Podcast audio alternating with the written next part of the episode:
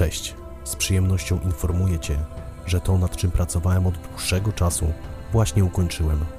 Co mam na myśli? Kiedy zaczynałem prowadzić podcast, nie wiedziałem jeszcze w którą stronę to wszystko ma iść.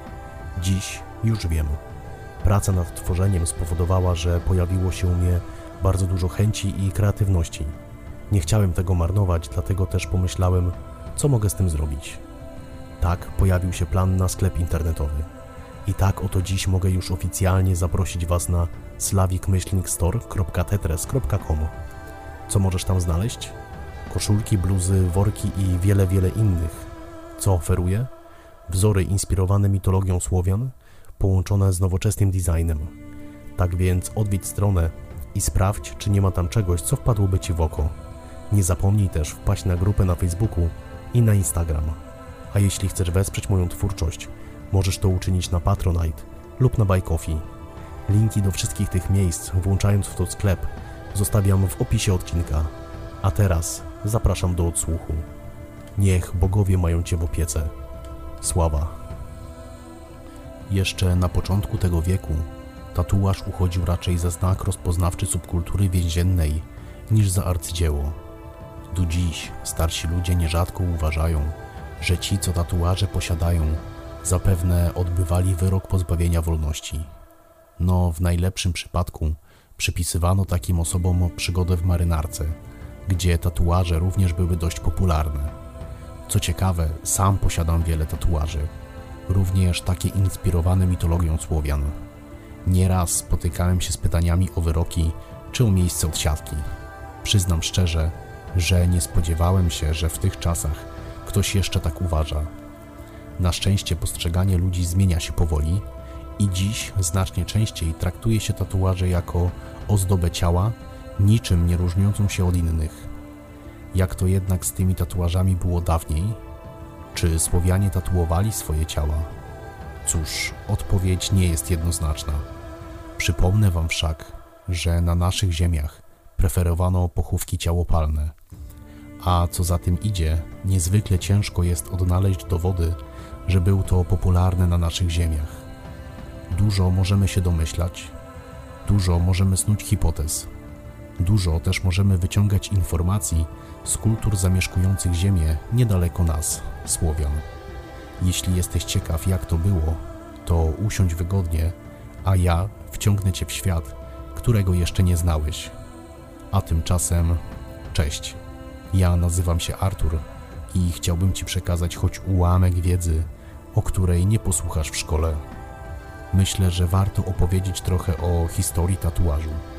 Jest on znany od zarania dziejów i chyba jest to jedna z najbardziej kontrowersyjnych metod ozdabiania ciała. No, może nie wliczając skaryfikacji. Słowem wyjaśnienia, jest to metoda polegająca na wycinaniu kawałków skóry, co miało doprowadzić do powstania ozdobnej blizny. Choć słowo ozdobna chyba nie oddaje do końca tego, z czym trzeba się zmierzyć, aby coś takiego sobie zrobić. Jednak o gustach się nie dyskutuje i jeśli komuś się to podoba, to ja nie mam nic przeciwko. Wracając jednak do tatuażu, dziś wykonujemy go w studiach, w sterylnych warunkach, dbając o każdy szczegół. Dawniej jednak nie było takich możliwości. Dlatego ci, którzy chcieli się wyróżnić, musieli radzić sobie inaczej. I wyróżnić to chyba nieodpowiednie słowo. Dawniej tatuaże poza ozdabianiem robiono również na miejscach, w których odczuwano ból. Taka forma terapii. Ale jak to robiono? Nacinano skórę czymś ostrym, a następnie wcierano w ranę węgiel. W ten sposób, powiedzmy, tusz dostawał się pod skórę, a my mieliśmy pamiątkę. Ale jak to było u Słowian? Jeśli chodzi o tereny, które znajdują się najbliżej nas, to znaczy tereny Polski, to tu nic pewnego nie wiemy. Bo jak już wspominałem, ciałopalne pochówki nie ułatwiają sprawy archeologom. Jednak biorąc pod uwagę popularność tatuaży u przykład wikingów, z którymi, jak już wiesz, Słowianie spotykali się dość regularnie, czy to na bitwach między sobą, czy ramię w ramię, możemy przypuszczać, że sztuka tatuażu przywędrowała na nasze tereny. Jednak, biorąc pod uwagę, że nie zostało nic po tej tradycji, możemy przyjąć, że nie wywarła ona aż tak istotnego piętna na życiu Słowian, aby ktoś zwrócił na to większą uwagę. Inaczej było na dalszych terenach. Na Bałkanach, bo tak, Bałkany to również Słowianie, tatuaż był znacznie popularniejszy.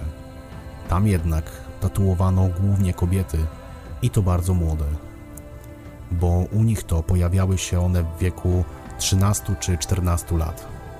Robiono je na wewnętrznych stronach dłoni i przedramionach. Zdarzało się też, że tatuaż pojawiał się na górnych częściach klatki piersiowych. U mężczyzn, jeśli się jakieś wzory pojawiały, to głównie na wewnętrznej części przedramion. Tatuaż taki wykonywano metodą, którą dziś nazywamy handpoke, czyli ręcznie naciągano skórę, którą przebijano igłą aż do krwi. Tak powstały wzór nacierało się tuszem i zawijało się chustą na okres około trzech dni, by po tym czasie odkryć je i przemyć. Tak to wyglądało u naszych przodków. A jak jest dziś?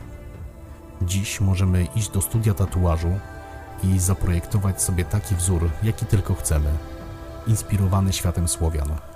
Popularne są też wzory z Wiedźmina, czy symbole bogów. Sam posiadam na plecach symbol Welesa, Mokoszy i Łady. Na przedramieniu zaś widnieje południca. A co poleciłbym Tobie, jeśli chciałbyś coś sobie wytatuować?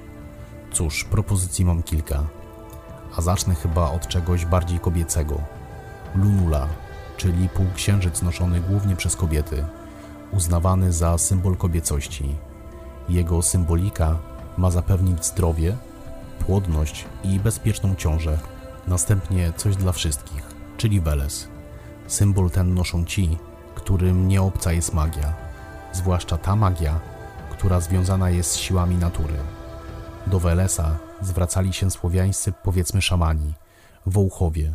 To właśnie oni najczęściej zwracali się do Welesa. O nich jeszcze kiedyś wam opowiem. A teraz pora na drzewo życia. Korona drzewa symbolizuje wyraj, w którym znajduje się część duszy czekającej na ponowne wcielenie. Pień zaś symbolizuje świat ludzki, a korzenie to nawie, gdzie trafia druga część duszy. Poza symbolami duże pole do interpretacji dają wizerunki bogów czy demonów. Opisy, które posiadamy, dają artystom pole do popisu, a to sprawia, że każdy wzór będzie niepowtarzalny. Co najczęściej pojawia się na takich tatuażach? Związany z welesem byk, perun czy rodzanice. Z demonów dość częstym wzorem jest południca, leszy czy czort lub bies. Widziałem wzory, od których naprawdę było ciężko odciągnąć wzrok. Podsumowując, tatuaże były znane Słowianom. Wiedzieli o ich istnieniu i korzystali z tej wiedzy. Wedle niektórych przekazów mówi się, że żona Mieszka I posiadała w swym bagażu igły do tatuażu, więc można zgodnie uznać, że coś jest na rzeczy. Niestety nic pewnego nie wiemy. Jednak trwam w nadziei, że rozwijająca się technologia pozwoli nam lepiej poznać świat, który został zakryty mrokami oświecenia chrześcijańskiego. A ty, kiedy następnym razem przysiądziesz przy ognisku, spójrz w ogień, poczuj powiew wiatru i zapach mocnego alkoholu, usłysz ludowe pieśni, wyobraź sobie, że wraz z tobą zasiadają twoi bracia i siostry Słowianie, którym wtóruje w uczcie delegacja Normanów, a wszystko to dopełnia wzajemne tatuowanie. Sława Bogom!